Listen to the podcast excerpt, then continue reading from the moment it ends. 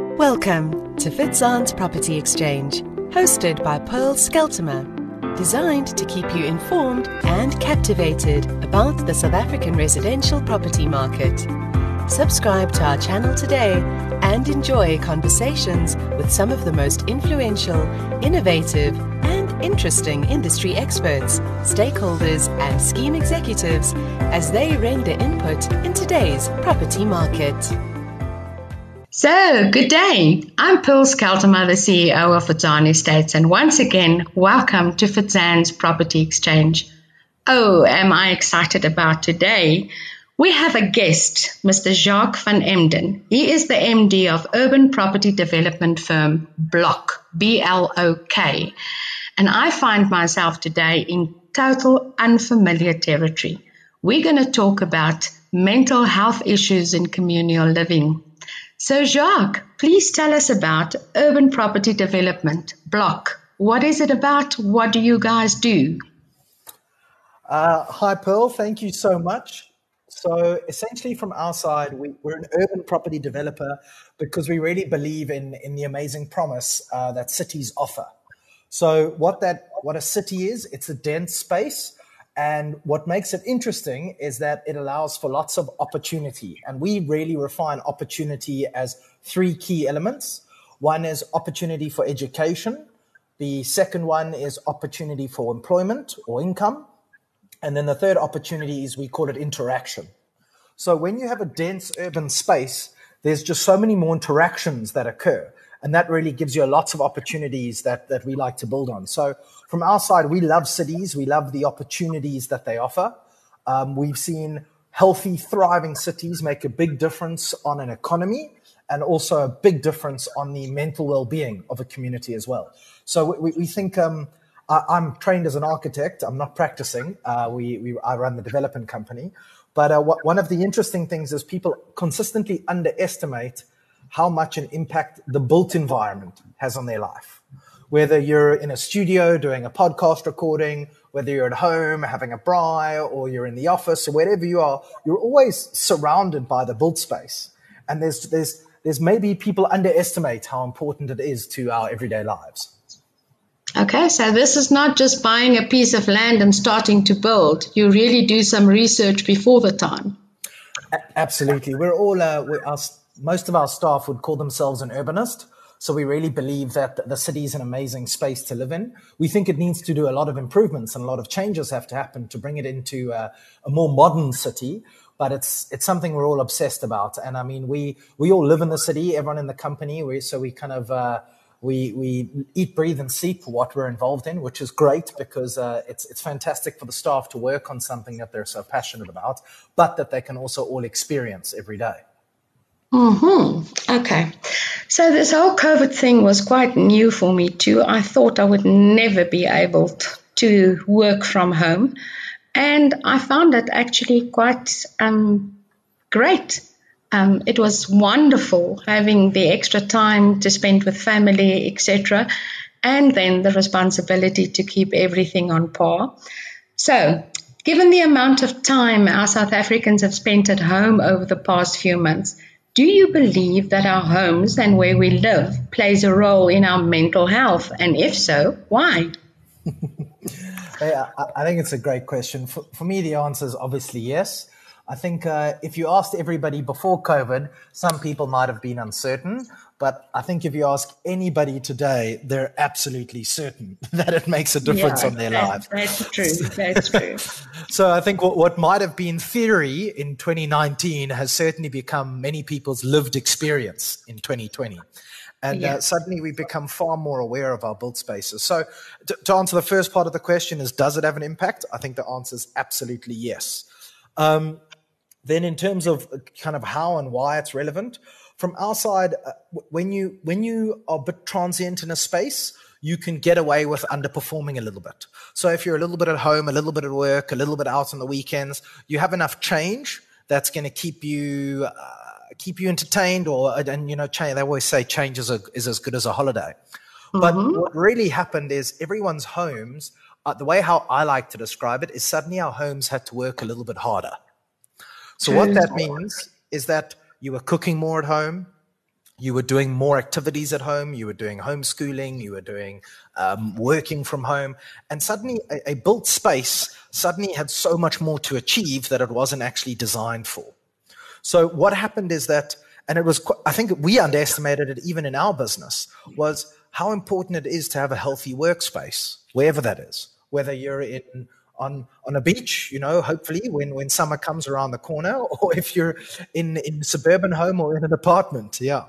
So I think having a really positive workspace at home was definitely underestimated. Uh, from our side, we started to follow best practice all over the world that said you actually have to invest in the workspaces of your staff at home.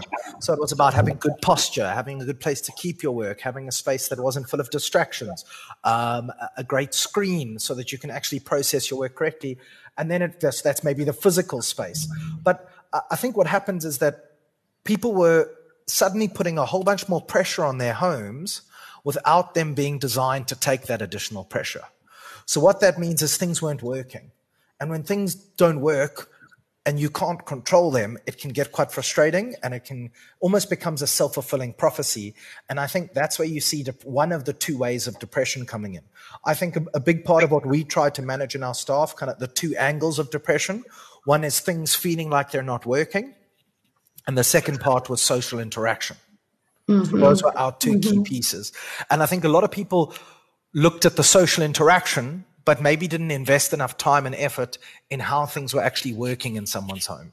If someone had kids that were homeschooling next to their desk, which also had to be a drawing station or a playing station that also had to kind of have their partner who was maybe, let's say, an architect that needed space to draw or whatever it might be, there was so much happening in a small space and then everything feels like it's not working.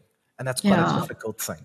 So that really show. I mean, I, I'm might be personally at home. I turned my garage into my office slash home workout space purely because I wanted to make sure that I I had a healthy way to achieve at work and the day, but also leave work at home in my lovely garage. So uh, we, who knew what a garage could achieve in six months?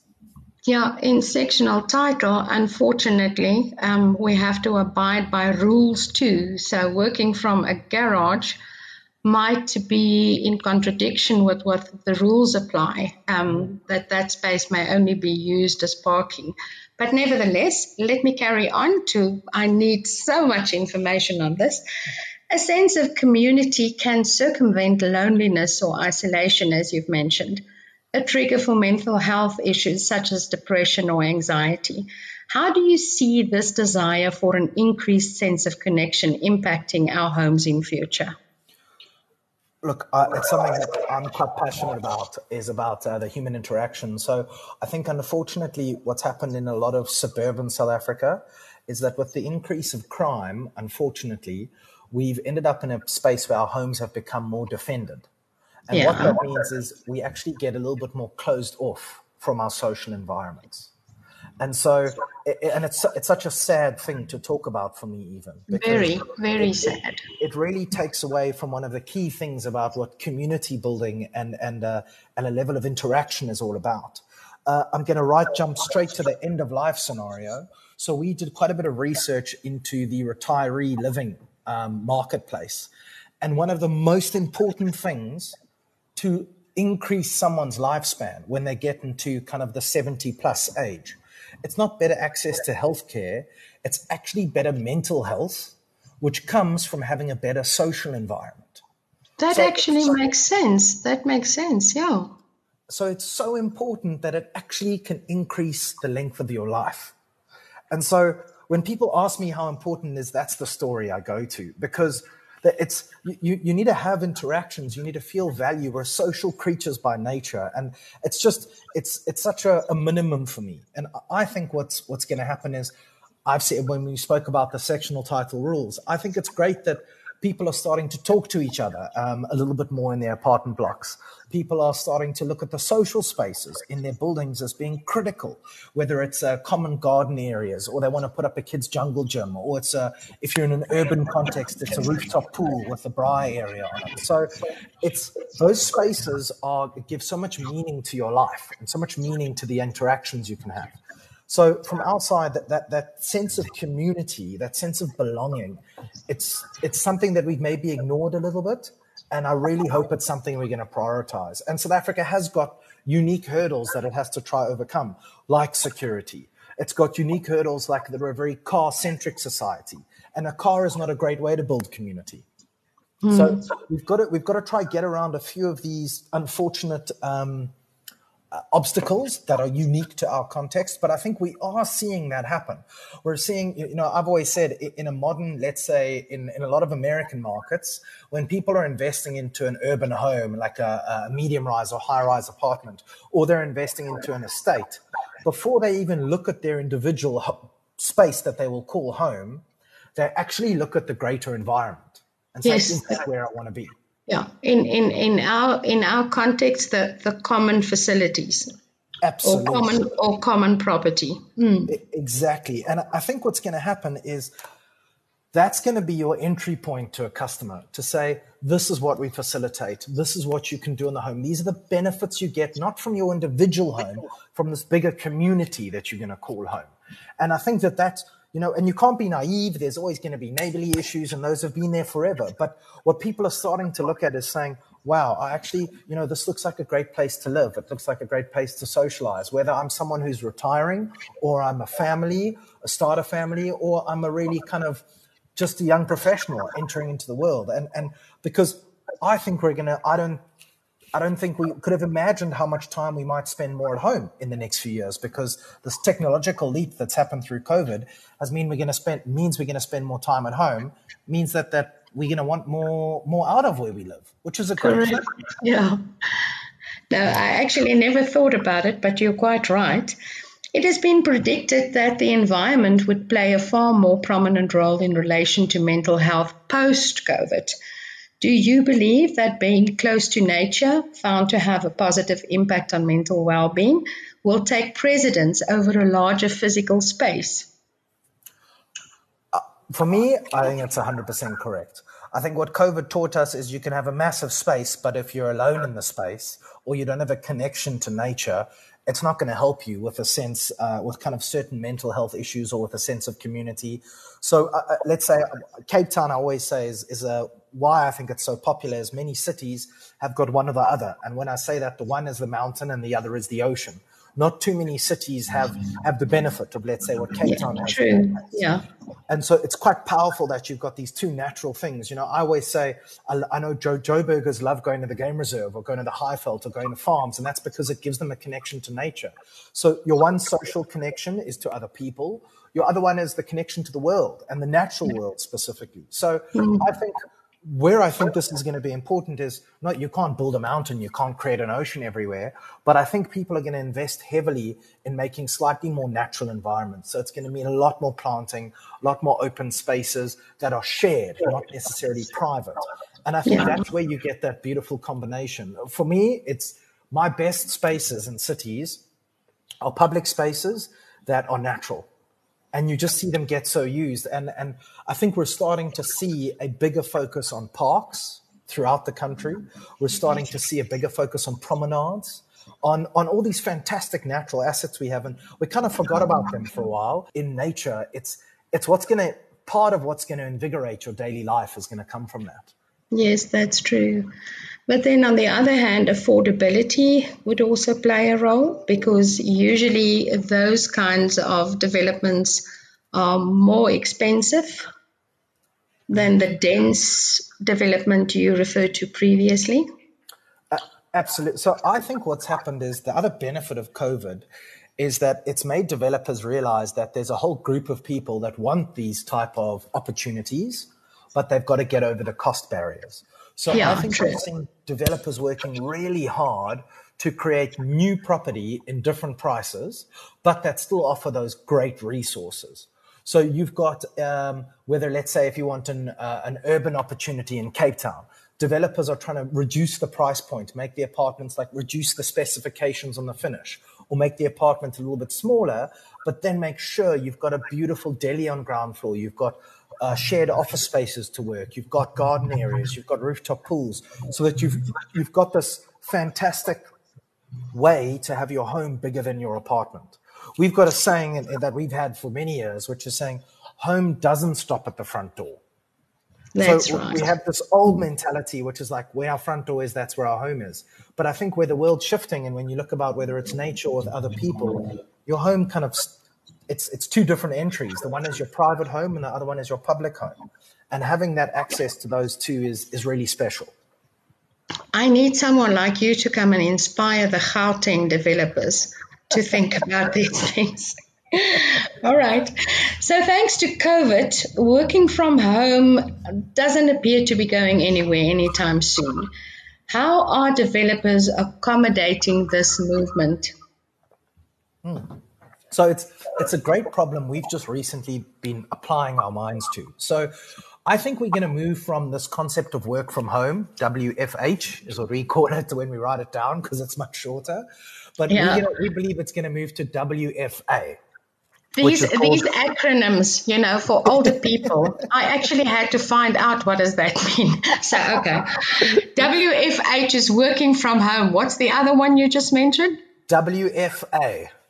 Okay, and that stands for work from anywhere. Ah, okay. I've learned something today. so I think from our side, as I really believe that the world's going to get more dynamic, and so you're going to be able to work from an office or work from a shared office or work from home or work from another town or another city. So how we try and do it. So let's say in one of our modern buildings, we make sure that every apartment, it doesn't matter how small it is, at least has a formal desk space. And what that does is it lets you within your homes, which always are getting smaller and there's more pressure on affordability and what you can and can't include.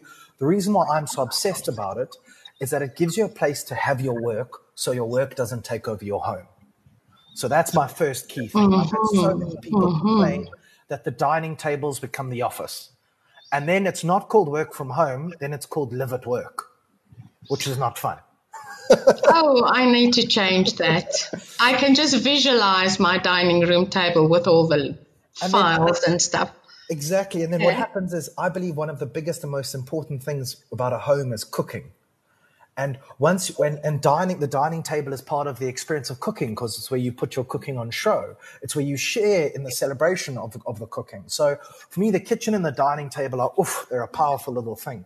And the, the, they've unfortunately both come under pressure. So the first thing we've done in our buildings is a dedicated work desk, and it can be 800 centimeters, it can be 80 centimeters by 60 centimeters. It can be small, but at least it's a mm. space that's not invading the rest of the house. And then in some of our other modern buildings, what we've done is we've actually made some shared offices and shared boardroom space as part of the common property.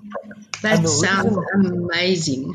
And it's not lots, it's just a little bit and you have to book it and it's got to be maintained properly. But the big thing is that let's say you're like, oh, I'm a little bit like, I'm a little bit overworking from my desk, or I'm a little, or, I, or maybe I need to work with a friend and we need to have an important call together. We can go down to that space, or maybe I want to do some creative planning and I just want to change of environment. So you have this opportunity to actually go and change up your workspace within your building.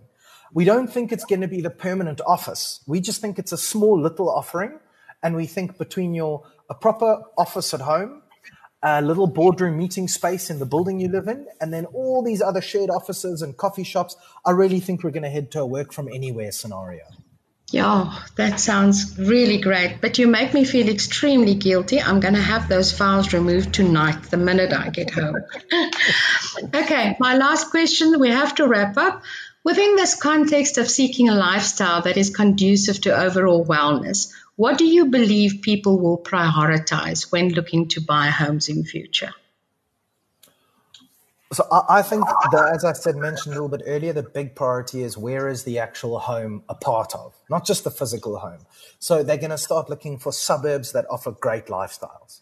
So whether uh, you've got some great, like the Atlantic seaboard in Cape Town, or you've got some amazing suburbs that are in the north coast of Durban, and people are suddenly going to go, I actually, I want where I live to add to my life, not just my home.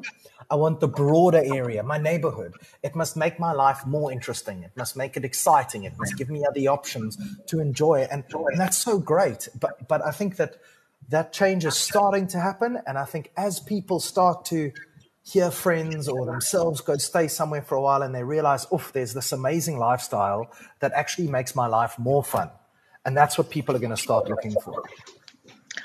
Wow, Jacques, um, I'm going to send my sales agent to you because you are very inspiring, and I'm going to look at this in quite a different light from now on. Thank you so much for your time. Ladies and gentlemen, if you want to hear more about this, Jacques, where can they contact you? So our website's always the best place. It's www.blok, which is spelled B-L-O-K, and then it's .co.za. The other way is uh, also really easy. Our email address for the company is hello at blok.co.za. And again, it's blok.co.za. Even that is refreshing. Hello. All right, but it's time for me to say goodbye. Thank you so much once again, Jacques, and we will talk again soon. Awesome. Thank you so much. This was Fitzon's Property Exchange, hosted by Pearl Skeltimer. Not only do we keep you informed on the very latest in the property industry, we also empower by expanding your knowledge base. Make sure to visit www.fitzon.co.za to find out more about sectional title scheme management, letting, sales, and trustee training. Remember to subscribe to our channel and follow us on all our social platforms.